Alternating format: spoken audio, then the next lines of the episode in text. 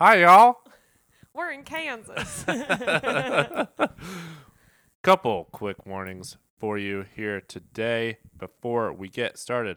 First warning this podcast contains adult content. Don't be a motherfucking pixie. Yeah, you heard that. Whoa, sorry. Second warning this podcast contains spoilers for the entire Red Rising series. Please read the books before listening to the podcast. Get the fork out. Where can people find us on social media? Why are you talking like that? It's my announcer voice. Announcer voice. You Uh-huh. can find us on Instagram, Twitter, Facebook, Etsy, email howlerpod at gmail.com. You know, if you're feeling great, why don't you just go ahead and review the podcast?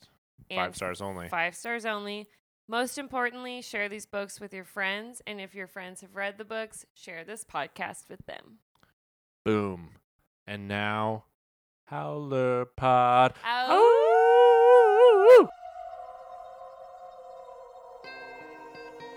We're it, boyo. Broken and cracked and stupid as we are, we're the light, and we're spreading.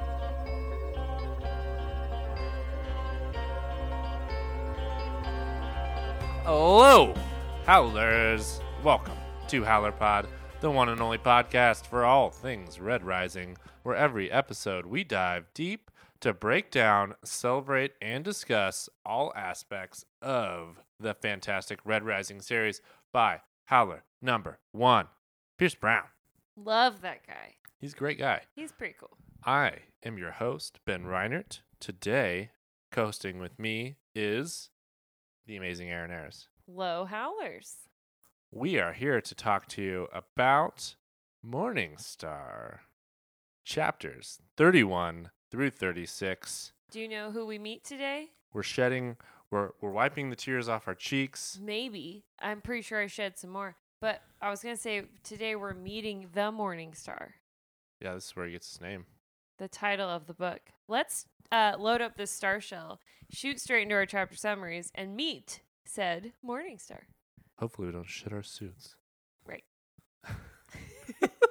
Chapter 31 The Pale Queen. Darrow is left in a daze following Ragnar's death, as we all are, and I think we're still sobbing. mm-hmm. Uh, Sephi and her Valkyrie fly him, Mustang, Holiday, and Cassius, he survived. Yeah, And- but like? He's having a tough time. Okay. And Ragnar's body back to the spires. Once there, Cassius is taken away, and he's like, "Ah, ah, ah." No, he like grabs Darrow's hand, and Darrow's Yeah. like, "Sorry." Sorry, bro. You're... No, Darrow's he's fine. He's taken away by the Obsidians, and Darrow and his friends let themselves be taken prisoner. Although Holiday's like, "Nah, boss." Right. In their cell, Darrow, Mustang, and Holiday debate their next move. The ladies, they want to escape, but Darrow determines they will stay and try to change Aaliyah Snow Sparrow's mind. When you said ladies, I was like, "Who's the other lady?" Because The I forgot. Holiday was a lady. 'Cause she's like so androgynous to me. Okay. They are guided to Aaliyah's throne room, where they find her sitting on her throne with Ragnar's dead body across her lap. Darrow and Mustang try their best to change her mind and reveal the lies of society, but there's one problem. Aaliyah already knows a lie. She knows the gods are mortal. She has already resigned herself to this world. Her corruption keeps her people in their place. She tells them she will send them to Asgard, and the gods will decide their fate. Damn. Damn.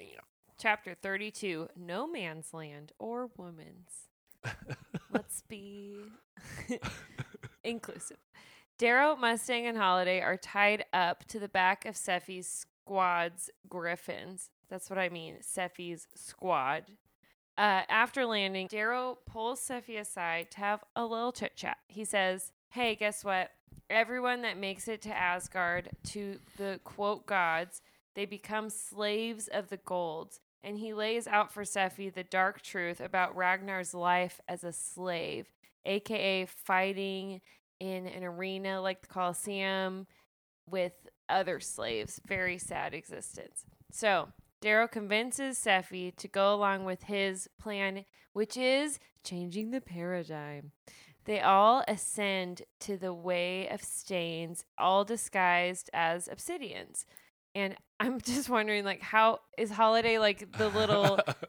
she's like the little person of the obsidians. yeah, she's like a runt obsidian, I guess. Yeah, or like a 12 year old. How like how is she an obsidian? Anyways, no one addresses it. So they they get up there. There's all this like fake magic. This violet comes out, and Darrow, in his best fake obsidian voice, tells the violet that they have seen a ship crash, and they present to him a razor quote from the gods, and they demand to present it to the Asgard golds. Chapter 33 Gods and Men. Two golds of Asgard appear in full armor and start questioning the group about the quote unquote ship that crashed. They ask to see the weapon of the gods, and Sephi produces it as the golds move closer into our trap. Just as they start to get suspicious, Mustang reveals the trap and Darrow strikes, mortally wounding both golds with Mustang's help. Sephi and the Valkyrie study the mortals they thought gods. Seeing their deception firsthand, Darrow gives Sephi a razor. She forms it into the shape of a sling blade. As the other Valkyrie around them begin to laugh, Mustang lets them know there are five gods left in the mountain. Want to meet them, ladies? Those are some scary ladies. yeah, extremely scary ladies. Darrow, you are outmatched. Chapter 34 God Killers. They descend to the spires with all the golds, two dead and five captured in tow. And they come down in a shuttle that they stole from Asgard thanks to the codes they got from Proctor Mercury. That is the most unlucky little shithead we've ever met. Lost two mountains to a red. And then he's about to get axed. oh, he's already dead. Fully. Oh, he did die. Yep. He got. s- Ooh, yeah, Mustang like spun kicked him. Yep. God, I love her. Ugh, I want to spin kick somebody. okay. They enter Aaliyah's halls, Sephi blasting the ancient doors down with her new pulse fist. She's like, technology? Got it. Hell yeah. Shooting shit. Aaliyah is in council with her war chiefs, the famous seven and seventy of them. Darrow um, acts as if he's never met Aaliyah, giving this whole speech and giving Aaliyah the chance to join him, giving her the chance to play dumb, basically. She doesn't take it because she a bitch, and instead orders her guards to kill these blasphemers. Before anyone can act, Sephi straight up decapitates her mother. Mm, Just got her. no, clearly no word because she doesn't talk, right? Nope. Just boom, she's done. Her Mhm. head falls to the ground. Her body slowly tilts backwards. Then Sephi speaks for the first time in 25 years. She says, "She knew." She knew. Sorry, that was kind of gremlin. Let me let me hold on. Hmm. She knew. I don't know. Sephi's got this low voice, and I my voice isn't that low. So Sephi then opens her mother's war chest, ripping the the lock off. Like, don't lock your back up around Sephi. She is stealing it. yeah, I was like, dang. She she is strong. Um, she pulls out this huge double-headed badass axe of war. Then she goes down the line of captured golds, asking, "Are you a god?" Before killing them with the axe, she axes them all to death. And Mustang's like, "What the fuck?" Sephi then dons her mother's helmet and sits in this amazing throne that makes the Iron Throne from Game of Thrones look like a little pixie throne right, with the This- griffin skeleton. it like span it's the griffin's looking down on you and the wings span how far Right. like 100 feet i don't even know It was a huge griffin. huge griffin awesome throne cooler than game of thrones the obsidians all agreed to join darrow's cause and she sends them to the other tribes of obsidians to join them darrow and mustang look at each other like oh shit and they don't know what they just unleashed on the world right. They're like, uh, what do we do? this takes us to part three Glory. Chapter 35 The Light. For the next seven days, Darrow and Sephi travel across the ice, uniting all of the Obsidian tribes behind Darrow. They call him the Morning Star. Hey, that's the title of this book. I love when that happens. The Morning Star is the star by which Griffin riders and travelers navigate the wastes in the dark months of winter. It's the last star that disappears when daylight returns in the spring. Mustang is has led a counterintelligence effort with the help of Quicksilver's hackers to mask their movements and what is going on on the ice. She also organizes a massive troop movement that will take all of the Obsidians from their home on the ice to the tunnels of Mars. On the eighth day, they make their move and head back to Tinos. Cassius survived. He's coming back with us. The Yellows of Asgard saved his life. hmm The mood in Tinos is a little dour. They know their shield, our heart, is gone. Yeah, bring on the tears that I wasn't expecting. And they're a little nervous about this really large group of obsidians that are about to show up. There's no room. There's they're they're already eating rats. Right. Like what what are they the obsidians are gonna eat the reds. It's a little bit of a problem. Uh, Sephi allows Ragnar's body to be returned to the Howlers, a show of goodwill on her part. Darrow finds Sevro alone with Ragnar's body in Mickey's lab once they get back to Tinos. Darrow and Sevro kind of talk it out. They share their feelings about their brother Ragnar. They have a good, just bro talk, basically and then they start talking about the war to come. They determine that they always thought they were fighting for the people they lost, but they aren't. They fight for the living, for those who haven't been born, for their own chance to have children themselves. Just all the tears. It's good stuff. I I listened to this chapter when Ragnar's body comes back while I mm-hmm. was getting ready in the morning, like trying to put on makeup. I was like, God damn it. Stop crying. Kept tearing up. I was like, I'm gonna be late to work because of Pierce again, making me cry. I kept tearing up when I was putting my makeup on too. But Yeah. I don't know. You still look pretty. Thanks. chapter 36 Swill. This is like my favorite chapter. I love these hang moments. So, Darrow finds the Mustang. mess hall moments. Yeah, mess hall with the bacon and eggs. Yeah. These are my favorite moments. So, Darrow finds Mustang in the monastery, getting drunk with Uncle Narol, Kavax, Daxo, plus his mother and his brother. A bunch of pit vipers also lounge at another table, eavesdropping on the main group because they're like celebrities down here. So, Mustang is telling them all this story about how Darrow and Cassius jumped in the lock like pixies, running from Pax at the Institute. Darrow joins them at the table, feeling nervous that his two worlds are colliding. Deanna notices Darrow admiring Mustang, and Darrow blushes when he sees her watching. It's so cute. the love story. I love it. Deanna then tells this sweet story of how Darrow helped his brother get medicine back in the mines, which makes Mustang further realize that Darrow wants to build a better world for his family, which is what she's looking for in this Mhm. alliance. Also, he's the father Out of her, her baby daddies. Baby daddy. You said that like she has more than one baby daddy. yeah, maybe she does. I don't know. I'm not.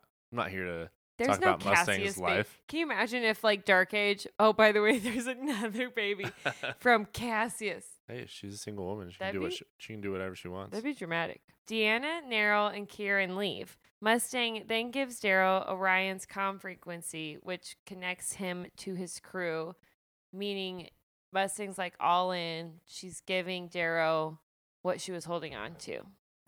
The Telemanuses and Mustang then tell Darrow that they are on his team, but his plan is flawed. His faith in the Obsidians is way too strong because Sephi is not Ragnar. They can't just be like, here, rule the world, mm-hmm. especially after Sephi axed all the golds to death. which was tough. pretty intense. Tough start. Tough start. also, the jackal is creepy as fuck, and Mustang tells this super, super creepy, bone chilling story about their childhood, basically noting that the jackal will guess Darrow's plan because he's a conniving little shit, and they need to think of a plan that the jackal will not guess. Right. They like they did the tunnel thing already and they want to do the tunnel thing again. Claudro. And she's like, Bro, tunnels are out. She's like, listen to my childhood and how fucked up it was. yeah. He's got tunnels taken care of. Darrow's like, I grew up in the mines. All my family died. Mustang's like, listen to this. yeah. You still have a cool brother. I don't. My brother is a psychopath. All right, that's what happened in these chapters. Now we need to know the theme that ties them all together The theme is lifting the veil. like like a bride. Right. Sephi is our bride this time. Sephi and She's all our- of the Our beautiful, quiet bride. yes. All right. So feminine. Yes, so we are revealing the lie of society here throughout these chapters. And basically, all these chapters deal with first revealing that lie to the Obsidians, getting them on the side of the Suns, and then the following chapters are just kind of the what happens after after that. Once once you've brought the Obsidians into the fold, how do you then deal with that and manage it? So now we've got some quotes Some uh, quotes that will show us this theme. From the book of Morningstar. So, So, this is where uh, Darrow basically makes the decision that we're not going to escape. We are not going to. We're not going to fight the Obsidians. We're going to try and get them on our side because I owe that to Ragnar. He says Ragnar was my friend. I will not let him die in vain. The only way out is through. the Obsidians. Are needed. Without them, I can't fight Gold Legions. Not even with your help. He's talking to Mustang. And I I was Mustang. you did a great Mustang. I Thank was you. like, is that Mustang? It was. It was. Mustang. it wasn't even me. Is Mustang here? Yeah. She on the podcast? Oh my god, I'd be screaming if she was here. So this is when Mustang and Holiday are trying to run. Mustang's already gotten her cuffs off. She's like ScarJo in the Avengers. What's her character? Black Widow. She's like Black Widow. She's like beating people up, breaking out of all her handcuffs, Yeah, like spin kicking golds or you know it's a great all the comparison. all the Black Widow shit. Mhm. Also, even more beautiful than ScarJo, who's like the most beautiful.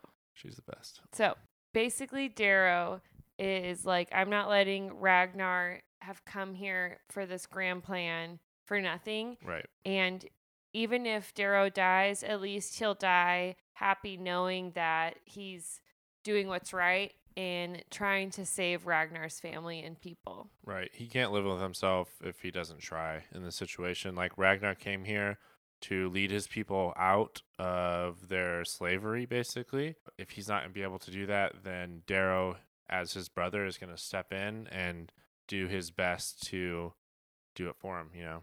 Right. So this decision leads us really through the rest of the book where we have the Obsidians on our team. Right. Also thanks to Sephi. Yes. This is, and so this next quote that we have is we're starting to try and get Sephi on our side, basically. On team lifting the veil. Right. So, okay. So the next quote is after Darrow has made the decision to try and get the Obsidians on his side, he's got to go talk to Aaliyah. Who is like so scary. Can we just talk about them coming into her throne room? She's so scary. Oh my gosh. Pierce writes about like how she leans forward and you can see the giant crater blackheads on her nose, bigger than the black hole we just discovered. she looks like she's like a giant witch. she's she's almost like okay, this is a good character in the never ending story, but you know the big rock guy that protects everyone from dying? Yeah. She's like that except bad Yeah. and like, uglier. like cross that with a witch yeah. and then make it terrible person and not a rock. and not a rock. but kind of rocky because she's got like she's shaped like him. yeah, and she's also These got like big, strong hands. yeah calluses and stuff all over her face and like really wind worn and stuff. So you should read the quote now. Yes. But anyway, it's a really cool scene when they walk in there. She's like sitting on her throne, her amazing throne with that huge griffin in the back, skeleton, and then she's got Ragnar. It's kind of like the She can pick him up just like her her what are these called? It reminds me of the Pieta, the Mary holding Jesus, that statue. Except Mary can't like heft Jesus up and like walk across the room and gently lay him on a Also, yeah, she's Altar. not an evil warrior queen. No, but talk about those quads. Like Aaliyah's just like lifting Ragnar, and you know how much heavier a dead body is. How much do you think she squats? She definitely squats at least six hundred pounds. Couple Ragnars at least. Oh my god. All right, the quote is this is Mustang talking to Aaliyah. She says, Those men and women on Asgard are not gods. They are flesh and blood, like you, like me. And then Aaliyah responds, Which would you fear more, Virginia Augustus, a god or a mortal with the power of a god? A god cannot die, so a god has no fear. But mortal men, how frightened they are that the darkness will come, how horribly they will fight to stay in the light. Her corrupt voice chills my blood. She knows. She's already resigned herself to this world, to the lie. Ugh. Let's just talk about how evil this makes Aaliyah right now because she literally gives her children away to, To a life slavery. of slavery. Yeah. Yeah, she knows what's going to happen to Ragnar and his other siblings, Right. and she only keeps Sephi so that they can continue this um, corrupt rulership of the Obsidians. Of this like terrible place. Right. Yeah, she hands like the most loved man of the Spires, Ragnar, to slavery. Mhm. Well, her own child. It's just it's awful and it's just for her own power and just so like, you know, she can keep this cushy spot. and Ragnar knows that she won't be swayed and basically Mhm. had planned to kill her. I wonder how much Ragnar knew about her duplicity. I'm sure he knew all of it. I mean, especially when he was coming back. Like it seems like Darrow made that pretty clear as well. Just like he kind of figured it out himself that he was coming back to kill his mom. And I think that this like Darrow knows that he came back to kill his mom, but this like really confirms that it actually goes way deeper than what Darrow thought it was. Mm-hmm.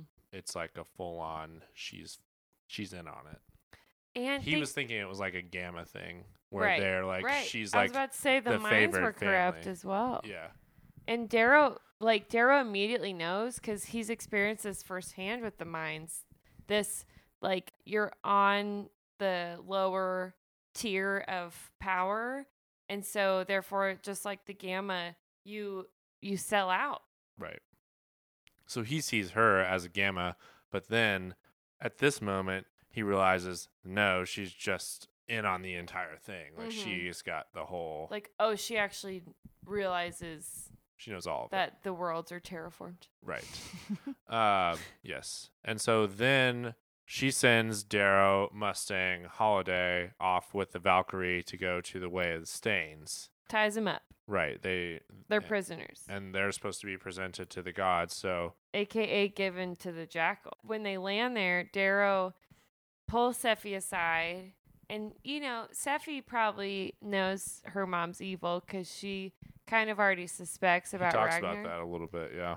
So this is Darrow talking to Sephi when he pulls her aside before they take the way of Stains as prisoners. He says, Where do they go? Have you ever wondered? The men and women your clan gives to the gods? I don't think you believe what they tell you that they are lifted up as warriors, that they are given untold riches in service of immortals. If you believed in the gods, you would not have sworn yourself to silence when Ragnar ascended. Others cheered, but you wept because you know, don't you? She does. Mm-hmm. Mm-hmm. And then he goes on to say, Your brother rose with me. Ragnar returned here to bring you with us. to bring your people out of bondage, and he died for it, for you. Do you trust him enough to believe his last words? Do you love him enough? She looks back to me, the whites of her eyes red with an anger that seems to have long been dormant, as if she's known of her mother's duplicity for years. Wow. That's a really powerful moment like that right there. Darrow's line is like really hitting her hard. And he's he's read the room. Like he knows Yeah. he can he can think so um clearly on her side of things because he's a red and not just grown up as a gold. That he can see that Sephi isn't like the other Obsidians who cheered with Ragnar. He can see that she must know that something's up with her mom. That's a really good point. That he can like read the room like that, and they know that Sephi is. There's a reason she doesn't talk. There's a reason that she's the way she Cat's is, got your tongue, Sephi. Right. and they feel like there's a weak point there, and they can exploit it for good. For good. Mm-hmm. So then, once they're up in Asgard, they're killing all the gold. We're slicing people's faces in half. Oh, did I tell you? I was listening. I was driving, and Darrow totally slices this chick's face, and uh, Pierce writes like at the jaw, Right. and it, I like pictured in my mind. I literally was like! Yeah, I I was pictured- gagging while I was driving. I was picturing like her jaw like half hanging off Oh, her face. uh, no, her head comes off. Yeah, it was a tough this one. is disgusting. That was a bad one. I was like, did Pierce just get more gory, or am I a little pixie? But they did have that great move where he throws the razor at Mercury, It doesn't it like s- stops pauses on his pole on the shield. pulse, and then Mustang spin kicks. God damn it, I love it. I love hot. when they fight together. Yeah. Yeah, it's real sexual. I'm like, yeah, kill that gold. So, anyways, back to the quotes. After Darrow and Mustang totally ruin that chick gold and then stab Proctor Mercury, poor guy. I kind of feel bad for him at this point. This is the quote. It says Sephi and her Valkyrie stare wide eyed from their knees at the blood pooling beneath Freya. I remove Freya's helmet from her head, aka half head, because he fucking chopped her Jawless head. to reveal the mangled face of a middle aged, peerless scarred woman with dark skin and almond shaped eyes. Does this look like a god to you, Sephi? I ask. Ooh. hmm He's throwing mortality in their face. Right. And then he hands her the razor after that, and she like makes the sling blade. Yeah. That was really cool. Team Reaper. Oh yeah, Team Reaper for sure. Hashtag Team Reaper. Sephi's like all about it at this point. She got it tattooed on her yeah. already like blue handprint face. yep. Uh, she just likes the technology. I think she's more into the technology than anything. She likes the grab I boots. love technology. you know, Napoleon Dynamite, oh my gosh. but not as much as you, you see.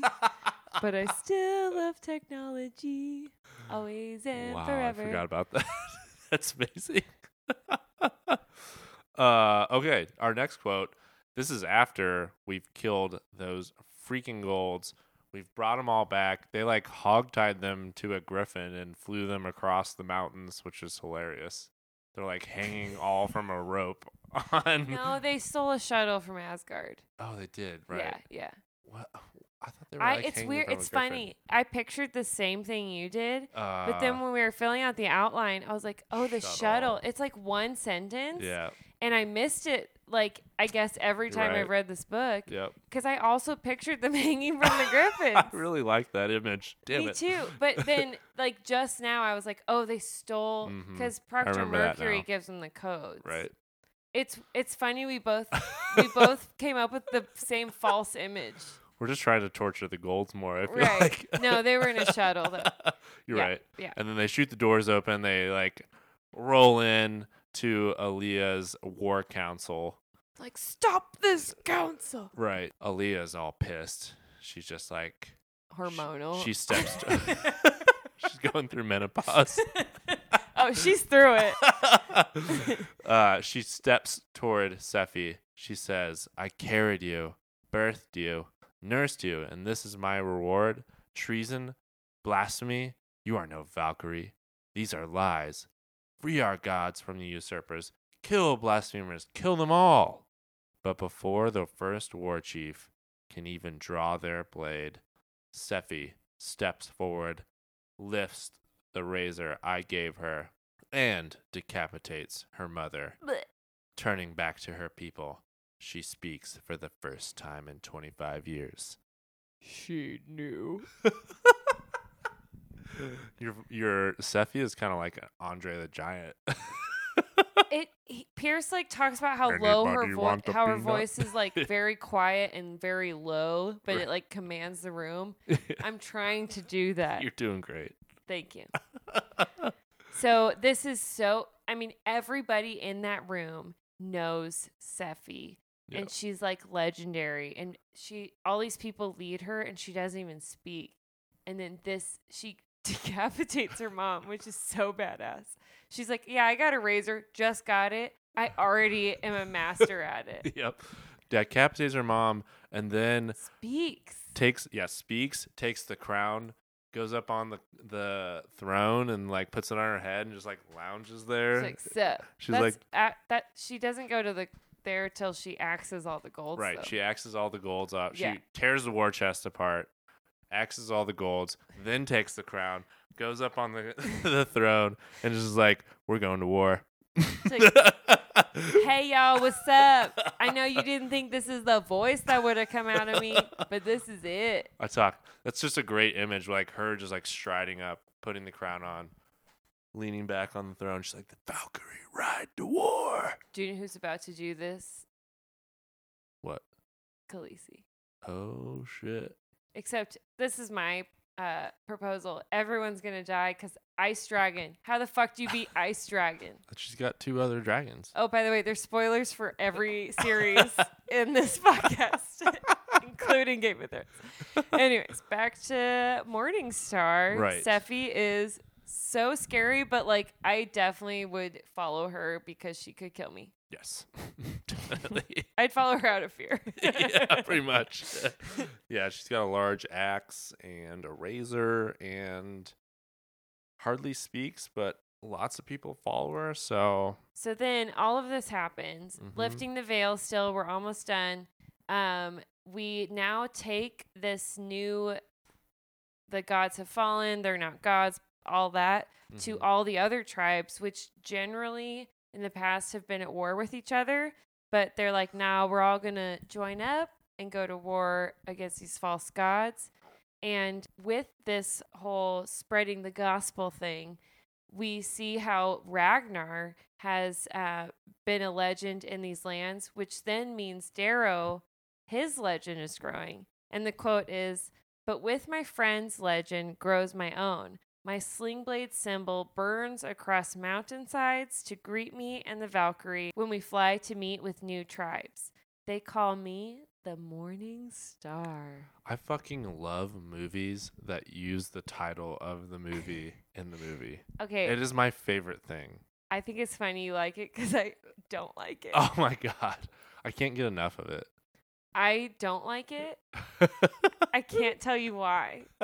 I just think it's hilarious every time. Well, when they're like the Morning Star, I, okay, I'm like, okay, well, we already knew that was the book. but you're wondering what that title means. And here, I here it didn't tells really you. wonder. You're more intellectual than me, though, so I'll take your word for it. But me, I don't know. For me, it's like cheesy. You just don't care what the title is or why it matters. What did you want the title of the book to be? I don't care. Red Rising 3. I'll still read it. they can't use that in, in the dialogue. no, I understand where it's cool. I just, I don't know. I don't like it. it's a cheesy action movie thing, and I love cheesy action movies, and so that's why I like I'm it so much. I mean, I love, I eat this shit up. I love every part of this book. I'm just letting you know that I'm not into the whole like title thing being a thing. I love it. All right. Okay. I'm trying to desperately think of a movie where it happens, but I can't right now. I don't know why. Like my favorite movie is The Princess Bride. Mm-hmm. They don't say the words The Princess Bride. It's always so funny when they do, though. I don't know. I'm I not know. into it. Anyway, all right, that's this week's theme. So now that brings us to the prime five, which is five of our favorite insights and observations from this week's chapters. I'll go first. My first insight or observation was that it's fucking hilarious when Darrow tries to talk like an obsidian. like, Can you read some of those quotes? yes, because they are so good. This is when he's talking to the golds and they're like trying to describe the the ship falling, and they're like, "Did it break up into many pieces or just a few pieces?" Or he just goes, "The bones of the ships litter the mountain sunborn." Broken like a fishing boat laid upon mid stern by a breaker, splinters of iron, splinters of men upon the snow. And then one of the golds asks, Splinters of men? He goes, Yes, men, but with soft faces, like ski- like sealskin and firelight. Too many metaphors. but eyes like hot coals. I can't stop. How else did Ragnar speak? Hair like the gold of your face. I just love that Darrow's like too many metaphors, too many He's like, metaphors, "Stop it, and then he gives it." like three more metaphors. I'm sure Holiday's sitting there like, shut the fuck up. She's like, look, when are we gonna kill these golds? it's just so good. the one thing I will say that I don't like about this whole part is Holiday kind of takes a background role once Mustang comes into the picture. right. As much as I love Mustang, I wish that Holiday was still more present Yeah, I agree. She because Really just kinda falls in the background, yeah. right? Anyways, she just doesn't have a lot to do, you know. well, she even she's like, at one point, um, Sephi looks at her, like nods to her, and to degag the golds, and Holiday like does it for her. I don't know. She kind of falls back into her role as a, a dragoon and like Mhm. a army person, and not as much a leader person. Anyways, right. So Darrow talking like Obsidian is hilarious, and he's bad at it. And uh, Fantastic really- stuff. And Obsidian is what? I said it's fantastic stuff. The, an Obsidian's the only person he could imitate besides the gold at this point because he's so huge. Truly. So he needs to get better at it. also, they're on the ice, so there's nobody else. No one else is there. so the next prime five is uh, take a drink. Pierce is writing. Mm. You you're like currently drinking as I said that. Good Sure. job, Ben. He's ahead of the game. the spires um, in all of their glory, the way Asgard is set up. Holy shit, amazing. Uh, even the descriptions, which we kind of touched on, of Aliya and the throne, and then just the whole world is so different than from where we started in Red Rising in the mines. And it's just think about how amazing it is that we we've built up to know this whole universe and all these characters having all this depth from these different homelands that they come from. Right. I love how he describes the spires just as like something a gold with like all of their hubris and like 50 years of experience on a terraforming machine. They're like the only person that could make something like this ridiculous. Right, cuz it's so it it's clearly Yeah. not natural. Right. It just like pops out of nowhere. yeah. I just think that was a really cool description of of the world. And yeah, this like how harsh it all is is crazy and then we have another floating mountain with this like staircase coming out of nowhere leading the way up uh, up to it, the way of the stains and stuff. It's just it's a really cool world building moment from Pierce. Also when they get to um Asgard and the whole like flame eternal flame and the like fake footprints Yeah, the tree that has like the That really reminded Yeah. me of Narnia, whichever book it is, when the witch, like, everything's frozen and dead. mhm, I forgot which one that was. right. But just that whole scene of, like, the the quiet death and the spookiness of it all Right. and the heaviness uh it really kind of brought me back to those Yeah. books so that was cool it's just like anywhere you go in the solar system, like everything is just like a monument to like golds, like thinking they're so amazing and just like yeah and and it's it's theater it's yeah, yeah, it's all posturing yeah, to keep a whole race of people. Scared and obedient, Enslaved, basically. yeah. yeah. It's just horrible. Yep. But also like, I like theater, so good job. good job, Golds. mm-hmm. So next Prime Five, we'll go on to talk about some relationship stuff. I'll let you take this one. Okay. Thank you. So this reread is very focused on Victra and Sevro's relationship for me personally. And uh, what we hear in these chapters is Victra and Darrow have this short talk in a hallway, and Darrow hints that Sevro will be very happy to see Victra. Wink, wink. And then Victra blushes. Yep. She totally blushes, and she's like this badass bitch who doesn't give a fuck. And then all of a sudden, she's like, Sevro. I love this part. This is definitely one of my top prime fives. Also, at one point, Darrow points out to Sevro about his goatee, which obviously he grew for Victra. Because if you remember, she complimented someone about their goatee. Rolo. Rolo, mm-hmm. who is like super cool. So obviously Victra likes goatees, and then Sevro has one because he loves Victra. He's got the start of one. Well, he's trying. He's a boy still. Yeah. We forget that they're still younger than us because we haven't gotten to yet. Well, it just Iron seems Gold. like I would really like to know what was going on during their week, like Sevro and Victra's last week. uh, they were definitely knocking boots, Seems like they were flirty, flirty. hanging out on the sly. Anyways, loving the relationship stuff. yep, it's about to happen between those two. Marriage. Yeah. Well, that and that. Okay. Yeah. All right. Uh, moving on to our fourth item on the Prime 5 list the conversation between Darrow and Sevro over Ragnar's body. This part, This very is- emotional. This is where I was crying. Yeah. This one, it, it touches you for sure. Just like the fact that Sevro there, you know, I thought Sevro was going to be super pissed.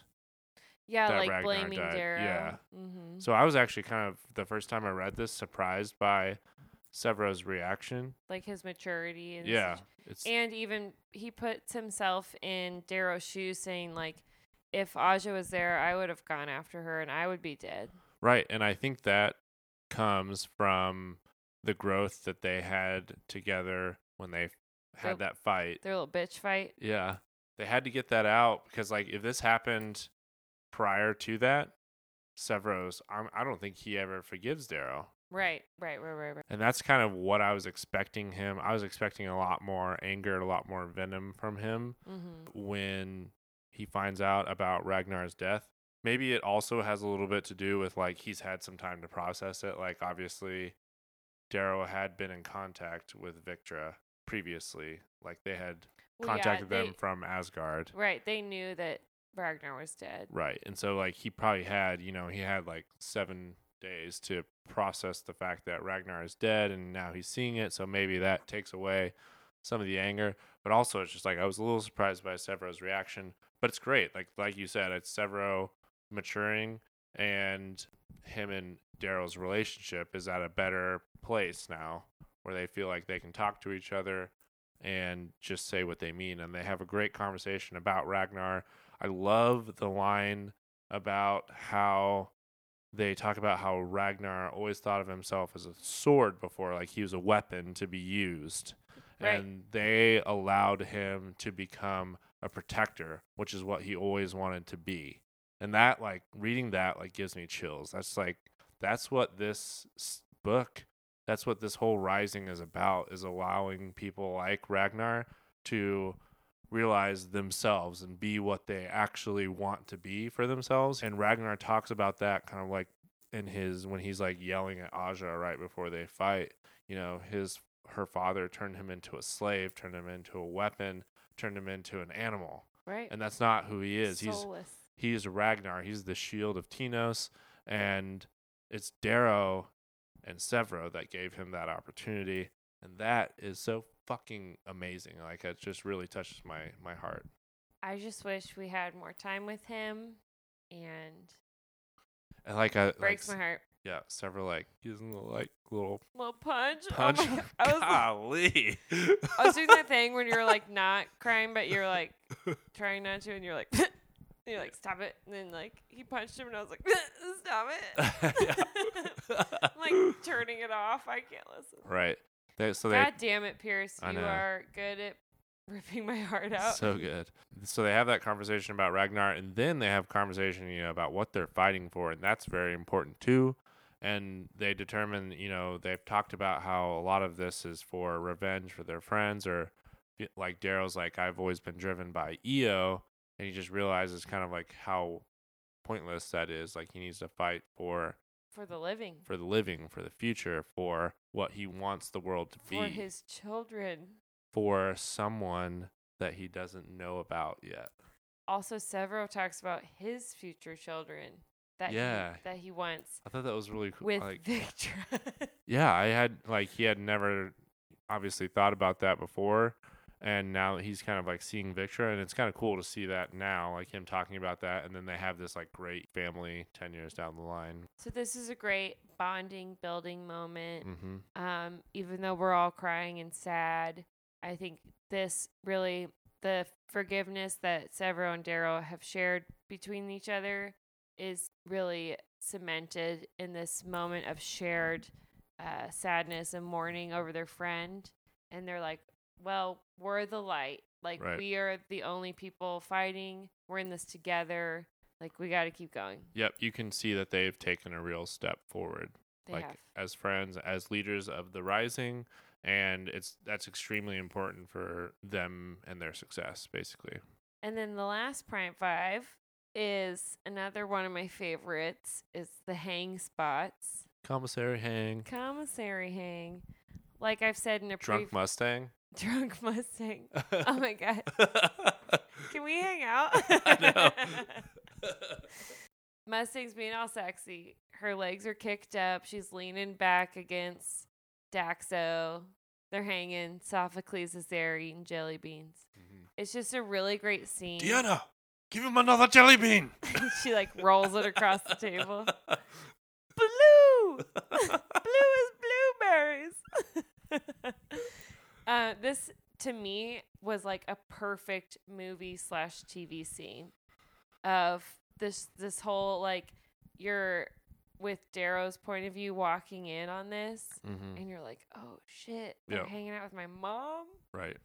And this is definitely a really important moment too, because this is where Mustang is really seeing Darrow's family for the first time. Because the actual first time, she was like, "You're red, what the fuck?" and she like almost killed everybody.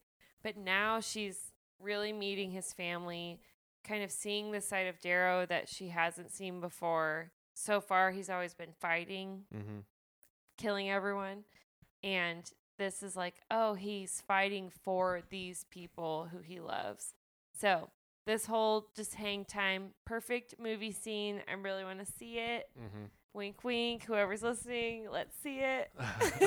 well, one thing I want to add to that is, like you said, this is a great scene. It's very super cinematic. You like see it on a screen.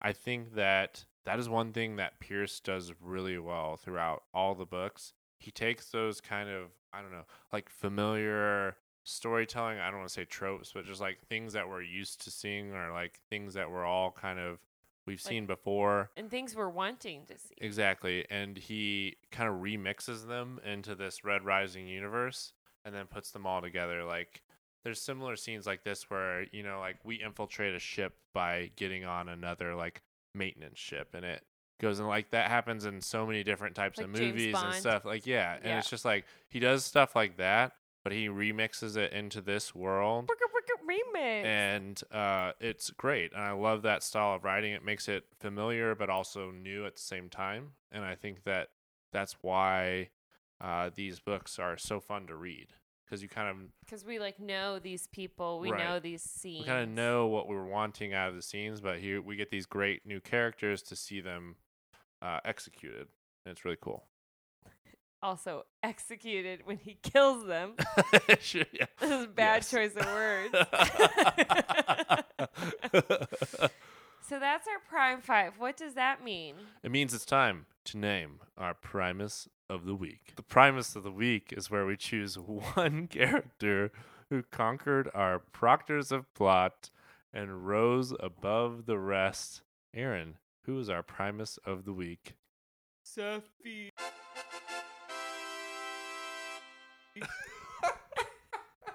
That's so TGR, aka Tim Gerard Reynolds. The way he says Sephi in Ragnar's voice, it is so heartbreaking. How does he do it again? I can't do it, but it's like Sephi. it's like it's like the saddest, like Oh man. heartfelt. I I can't just you have to listen. But like part of why I've been crying even more than when I read it Oh, is it's the is performance. TGR just like Wow. totally tearing it up. I like that you're giving him an acronym. TGR. No, that's what they call him on the internet. Okay. All right. I'm just picking up the lingo from the cool howlers. Nice. yeah, so our Primus of the week this week is Sephi the Quiet. Sephi, the not so quiet anymore. Not so quiet anymore. Reason being, she's at the key to all of this. Well, first of all, she did not pee on anyone. However, she did chop her mom's head off. Her sucky ass mom's head off. Traitorous bitch of a mom. Yep. And we're not recommending chopping your mom's head off unless Yep. she is enslaved basically your whole race of people by And your family members. by selling your brother and keeping her seat of power. Yes. So we are giving you permission that if your mom sells your brother into slavery, you are allowed to chop her head off with a razor. You've got the Howler Pod. Go ahead on that one. First, if you have a razor, give it to me. I'm looking for one. I'm in the market. If you Yeah. know of one, yes. then you can chop your mom's head off. So anyway, she is the key to us getting all of the obsidians on board with the rising.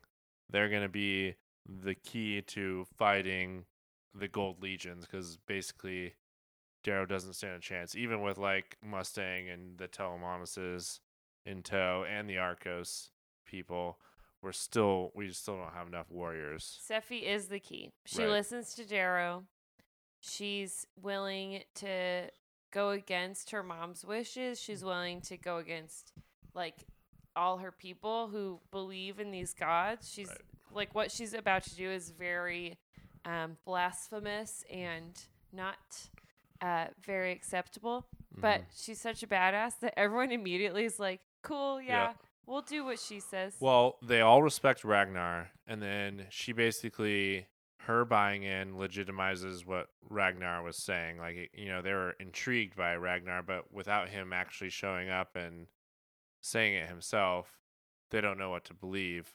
Once Sephi buys in, then it's like, oh, Ragnar was talking about some real shit, and then she also legitimizes Darrow in that same process because she's like, hey, Darrow here, he's the Morning Star, the Morning Star. and he's fucking legit. And they're like, oh, okay, okay. what's we're slaves? What? We don't like this. We don't have to live at the Also, South Pole and die by the time we turn Pole like North Pole? 16. Yeah, it's South Pole. They're not in the north. South Pole. That ruins all my Game of Thrones references. You weren't making any. The dragon. Okay. also, like last but lo- not least, the whole. I'm gonna try to make a sound effect. That's her dragging her axe. She drags her double-headed axe that was her mom's three seconds ago. Are you a god? Are you a god? Ooh, that was a really good one. Are you a god? yeah. I found it. Yeah. Took me a whole episode. But she, like, I know Mustang is Bay, but this is like That was so- beyond Bay. This it was also a little scary. this is terrifying. Just dragging the axe, like I'm about to cut you in half. Right. And then yeah, she almost chops that person like full in half. Cleaves f- him. the first time. Woo. But another, like, okay, we're past prime five, whatever. But I do want to mention the the gold woman at the end who's like standing there reading that poem. Mm-hmm. that is so like grand and amazing. Like even though obviously she's in the wrong, it's still even Darrow is admiring Gold's strength, even in the face of this horrible, terrifying death. Yep. It's Typical pretty cool. gold. Yeah, that was pretty cool. Which is why I'm a Gold. so good So- job. Congrats to Sephi. Maybe we'll see again sometime. Are you a god? Oh, I lost it. All right. You know what it's time for? What are we into this week? Aaron, what are you into? I'm into, and this probably isn't cool or new, but pretty much the past two years nonstop every night. I play this game on my iPad called Sim City. Aaron plays this a lot. I play a Can lot. confirm. Like, I'm like, I'm building my cities. I'm building my. How are they going? They're going okay, and I'm not a. Only okay. so Mustang would be happy. I'm not a fighter. I'm a builder. Oh, okay. I just farm. I just like make stuff. But if you played Sims growing up, this is a great like, hey, I'm gonna barely play Sims on my phone or my tablet or whatever, and it's free to download. And then they have in-app purchases, but I have this like rule where I will not buy things with games because I play a lot of games on my phone and and stuff. So, anyways, you can fully play it and have fun without spending any It's money. completely free. yeah. Really? So, Do you get the um, full experience that way? I don't know. I haven't paid. Anyways, it's a great like uh reminder of how fun Sims was, but less intense, and it's totally different. It's kind of like more like Roller Coaster Tycoon, Oh yeah. except you don't have little people walking around. Hell yeah, I love roller Oh, also, Tycoon. I play that. You can also download that for free. really. There's like a fake version, and then I also downloaded the thirty dollar version. I might need but there's there's also a new app for Roller Coaster Tycoon. Woo! I know. Don't tell me that stuff. But all these games, I also play um, Clash of Clans. On all of these games, I don't actually fight. So I guess I'm not a gold. I just like build the cities and like wait for my money to build up enough. I know. My, you need to I, sneak attack somebody can I sometime. tell a quick story? sure. I'm playing Clash of Clans. I joined this clan, right? And I'm like in the message boards. I quickly find out everyone's like 12 years old. I And remember they- you telling me this. they were like really intense about fighting and they were like getting on my back about how I was missing the fights because they happen at a certain time. Like there's a time frame Oh yeah. and I'm like, I'm I'm an adult. Like I'm busy. I can't just like be on my phone playing these games. Right. Anyway, so these twelve year olds had to like kick me out of the clan because I wasn't pulling my weight. Shit. Yeah. That's difficult. I felt pretty attacked. you should have built your resources up and then attacked them back. No, oh no, these little shits are amazing. Like they would definitely kill me. No, they're like really good. Anyways, that is me. Sim City was the original one, but also all the other games I mentioned. Ben, what are you into this week? I'm sorry. I just I know what you're into and it's so stupid. this week, this is probably by the time this podcast is released, this song is going to be Three weeks old. Three weeks, three or four weeks old. But it's currently on fire in America right now, On fire in Ben's heart. and also in fire on fire in my heart. It's Old Town Road remix by Lil Nas X and Billy Ray Cyrus, and I'm pretty sure it's the greatest song that's ever been made. I think there that the world boils down to two groups of people. There are people that love this song, and then there are people that are fucking lame. And I just want to know which group are you in? Because if you don't like the song, then you're fucking lame. That's all I have to say. I'm gonna take my horse down to Old Town Road. What is it? Town Road? Old Town Road. Listen, You better listen to the remix Ben- though with Billy Ray. Ben has made me listen to this song at least 30 times. And I probably would have liked it if not for Ben. And now I'm just sick of it No, she likes it. She was just singing it before the podcast started. because he keeps playing it. And the best part, the part I like the most is there's a remix about Game of Thrones. And that's pretty good. That's always that's good, yeah. I love the remixes.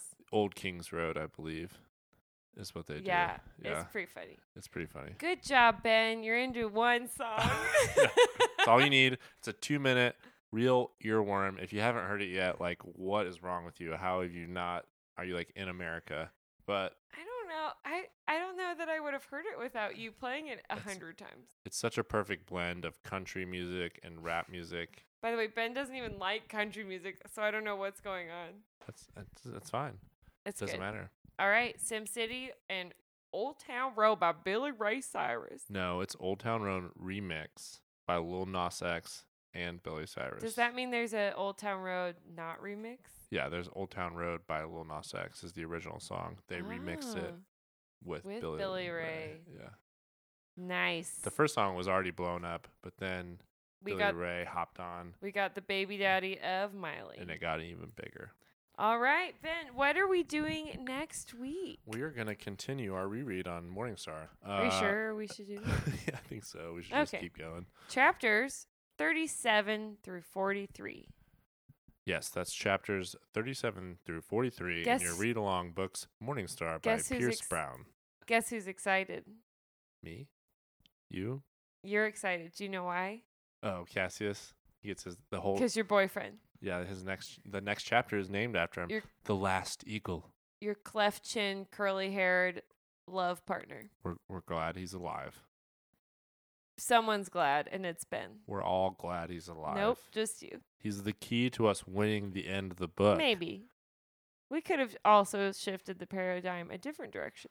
I don't think we would have been able to. All right. Follow us Instagram, Twitter, Facebook, Etsy, H O W L E R P O D. Email us, howlerpod at gmail.com. Yes, we need some Howler Pod Q and A questions. Um, so if you guys would like to be on the pod, we'll like totally say your name and everything, And we'll be like, this person's cool. and we'll be like, this person's a really cool or if you don't want to say your name, you got to tell us, and we won't, well, we'll say like your username or your email address or unless something. Unless you tell us not to. Yeah, or we'll just be like, this is an anonymous person.